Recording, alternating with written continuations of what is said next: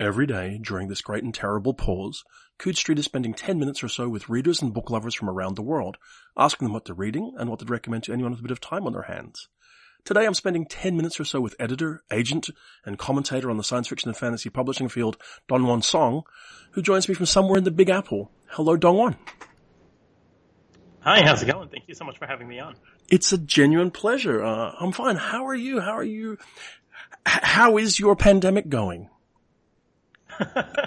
uh, my pandemic is going uh, that that strange balance of sheer panic and very calm and sedate. Um, you know, so I've been holed up in my apartment for for many weeks at this point uh, here in Brooklyn, and you know, my my day to day life has been perfectly fine. You know, as a literary agent, I mostly work from home, so in a weird way, this hasn't even been that big of a shift for my daily life. But have you been impacted by the feeling that? You know, I was talking to someone about the difference between being a voluntary shut-in and an involuntary shut-in. Has that chafed a little? Uh, it definitely has. You know, I mean, New York. Uh, I miss I miss the city in a weird way. You know, I miss the cafes and the restaurants and the bars, and you know, I I don't uh, go out a terribly great amount, but you know, those moments where you can meet a friend for a drink, or you know, even have a nice dinner by yourself reading a book, um, is those are things I really treasure, and not have accessing access to those right now um, is definitely very disconcerting. And I mean, that's that's not even to touch on the great tragedy that is happening to this city. Um, you know, New York is sort of an epicenter for for this breakout in the United States, and you know, it's it's very difficult both to balance my very pedestrian, like, oh no, I can't have a drink with, you know, this, this scope and scale of the tragedy, but, you know, our experiences are our experiences. So. Absolutely. One thing that agents and editors certainly have in common with book readers and book lovers everywhere, apart from being book readers and book lovers, is you have to spend a lot of time reading. Has this impacted your ability to focus, to pay attention, to enjoy reading? Absolutely. You know, I think I think part of what's happening with the pandemic, and this is easing a little bit, I think, as as the weeks stretch on, but you know, all the decisions that uh, normally would be very simple decisions of I need to go to the grocery store, I'm going to order Chinese takeout today, right? All those things become freighted with an enormous amount of significance, and you it, it taps your executive function, right? Like that part of your brain that helps you focus and manage your workflow and prioritize tasks. A lot of that is now taken up with these sort of uh, daily survival questions. And so I think a lot of us have found our ability to concentrate pretty impacted and our ability to work pretty impacted. Um, you know, thankfully on my side of the business, things got pretty quiet as I think the editorial side adjusted to the situation. Um, but that's starting to ramp up again now. And, you know, I, I think we're all figuring out new ways to work uh, in this in this time. So. Definitely.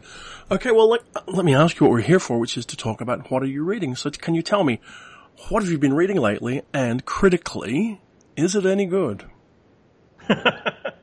uh, you know, doing what I do, I'm only going to talk about books that I like. You know, I, I have too many friends in this business to go out there running around being like, this one was terrible. And then, you know, that inevitably comes back on me. However, that said, thankfully I have things that I genuinely really love that I read recently. Uh, the, the most recent one that I just finished is uh, N.K. Jemisin's new book. Um, and she wrote a book called The City We Became uh, that was based on a short story that was published on Tor.com several years ago. I really adored the short story, and so I've been very much looking forward to uh, reading the novel. And, you know, it, it, really delivered on everything that I hoped it would be. It is a complete love letter to New York City.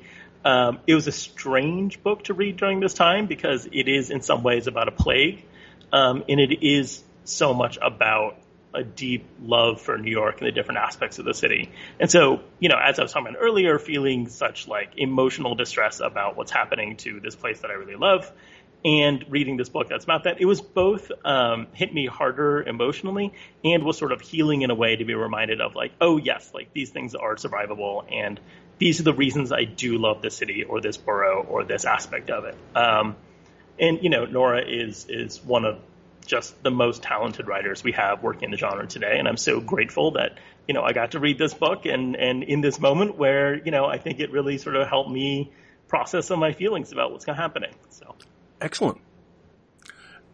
And what else have you been reading, or has that been the main thing? Uh, that was the main thing I read recently. I'm just starting uh, Rory Power's next book called uh, "Burn Our Bodies Down." Uh, Rory had a debut YA novel last year called The Wilder Girls. That again was like one of my absolute favorite things that I've read. Um, it was very much like Annihilation by Jeff Vandermeer, but sort of for a YA audience. So it's much more internal. It's much more about the emotional lives of the characters, and you know, it's like these girls trapped on an island where um, a horrible plague has broken out, and they've been quarantined there for years as their bodies slowly mutate and change. And it is just this beautiful metaphor for what it is to be becoming something that may be unrecognizable to yourself. Um, and, you know, struggling with emotions and queerness and, you know, just growth and change generally. Um, it is one of the grossest books I've ever read, and I mean that as a very high compliment. Um, the you know, I have a pretty high tolerance for gore, and I hope this isn't putting people off it because I, I really suggest people check this one out. But I, I, opened the book, read the first page, and sort of had to gently set it down again for a few minutes. Um, so, but really, one of my absolute favorite reads of last year. And so now I have a galley of her next book, which I believe is out very soon. I, I meant to look up the date before this podcast recording, and I forgot. Um, and so, but I, I, highly recommend checking out Rory's work. Uh, the new book is Burn Our Bodies Down, and the first book is Wilder Girls. Fantastic. Then let me ask you this. If that's what you're reading, are there particular kinds of books that you would recommend to people for, for the time we're in? I mean, you know, mm-hmm. I have been driving some of my friends insane by constantly reducing it to a simple decision between Pratchett or Proust comfort or challenge, you know, which is a nonsensical dichotomy, but still there is that sense when you're shut in of wanting to, I don't know, somehow either comfort yourself or better yourself or something. Are there mm-hmm. favorites you've encountered that you recommend to people? You know, it's funny that you're bringing that up because I was thinking about how in the early days of all this, uh, the movie Contagion became one of the most popular movies that people were watching. It just, you know, it, it flew up the charts in terms of most downloaded. So I do think there's two reactions to this. One, which is I need to grapple with this head on, or I need to have other ways to think about this. So sort of in the first camp of, you know, we're in the middle of a pandemic. I want to read more about pandemics and those kind of things. Uh, in a fictional context, I would recommend uh, one of my clients, Emily Suvada. She has a uh, trilogy, the first book of which is called This Mortal Coil. Um, and it is about a young woman surviving um, in the aftermath of a plague that has decimated most of human civilization.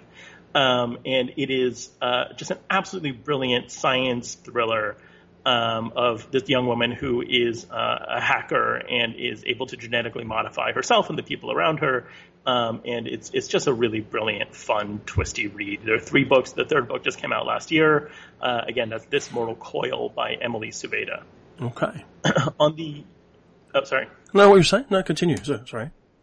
On the very other end of the spectrum, um, there's a book by Rebecca Solnit, um, who is a literary nonfiction writer.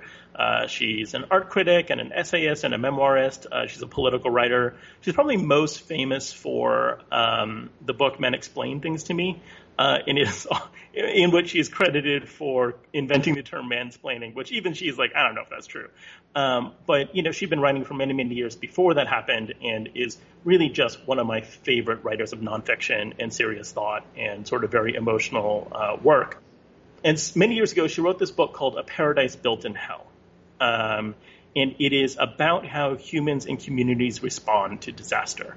Um, it is a book that challenges, I think, a lot of the assumptions that we have about, you know, how people react to disasters. Uh, you know, she, um, you know, looks at a volcanic eruption. She looks at, you know, a number of different scenarios where people have been shown to build community and support in the aftermath of a terrible event rather than descending into sort of a Lord of the Flies like savagery, um, which I think is something that we assume. You know, if you look at all the narratives that came out around Katrina, there was all this hyperbole about how awful it was, but really what was happening was so many different people uh, learning how to support each other, build community, find aid, those kind of things. Um, so it's a book that I think is really relevant for this moment as we try to figure out how do we ourselves protect ourselves and support ourselves and support the people around us, and how are we going to build community going forward at a time where we may not be able to rely on the uh, power structures that are traditionally in place, right? Okay. Um, so I would highly, highly recommend Rebecca Solnit's A Paradise Built in Hell. Wonderful. And I shall make sure it goes in the show notes. Let me ask you this then. You're obviously a busy, busy man. What's happening in your world? What, what, what, what's, what's new with you? Uh, you know, we are still tr- selling books primarily, um, and you know, the publishing industry has uh, been surviving this moment surprisingly well. Um, and you know, I have a couple books coming out in July. Um, you know, it's it, I think the biggest challenge we have right now is figuring out okay, how do we talk about uh, promoting books and selling books right now? How do we do the marketing side of things? Just because there is so much noise, there's so much going on, but uh, people are still interested in finding new reads and and and you know engaging with them. Uh, so there's two books I want to talk about. Um, you asked me for one book for each of these, and I've given you two for every. No, category, no, two. No, two is good. I'm not even going to apologize. There's no limit. Some people named 35, so. Excellent, excellent. Uh, so two sort of fantasy reads. Um, the first is a book by uh, Ryan Van Loan. Uh, this will be his debut novel. Um, the book is called The Sin in the Steel and it's out from Tor Books on July 21st. Uh, it is very much a swashbuckling pirate adventure. Um, it features uh, uh, sort of an odd couple um, main characters um, uh, who are generally investigating crimes and have been tasked to figure out what's happening to a series of missing sugar shipments. And everything sort of devolves into chaos from there as dead gods and ancient powers become involved and things like that.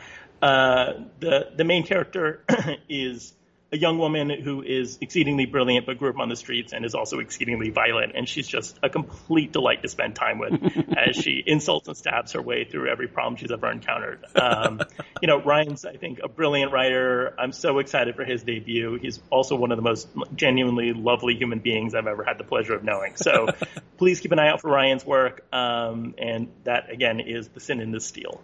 Yep. Uh, the second book I have is uh, from Matt Wallace, uh, the Hugo Award-winning Matt Wallace, who has his own podcast, Ditch Diggers, with Mur Lafferty.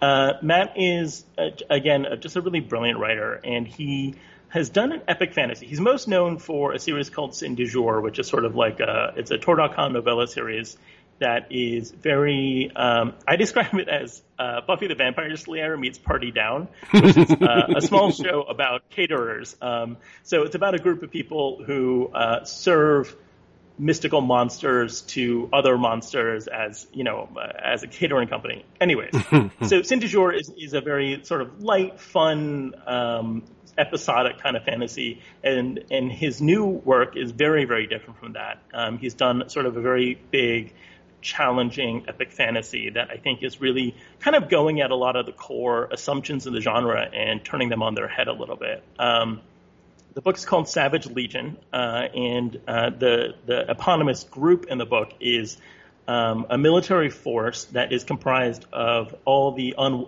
undesirables and unwanted from uh, the the main society in this book. So they've captured the poor, the disabled, the queer, you know, people who aren't accepted by society and and kidnap them and force them to fight in what's called the Savage Legion, which they use for to power sort of this never-ending imperial conquest of the rest of the world. Um, so it, it, really is uh, a very on-the-nose metaphor about how we view certain categories of people in our world as expendable and what does that mean? And you know i think really interrogating that in the context of an epic fantasy was to me very exciting. And i think matt has done something really special here that you know, i haven't seen done in quite the way that he does it before. So matt wallace's savage legion that's out from saga books again on july 21st Excellent. Uh, both these books are landing on the same day. Um, so I highly recommend going and checking out both if you're looking for a new fantasy series. Fantastic. Again, I'll make sure that there are links to those in the show notes. Let me ask you one last thing. You do a regular newsletter of your own called Publishing is Hard. It's fascinating and I enjoy it. And I really want to ask you this.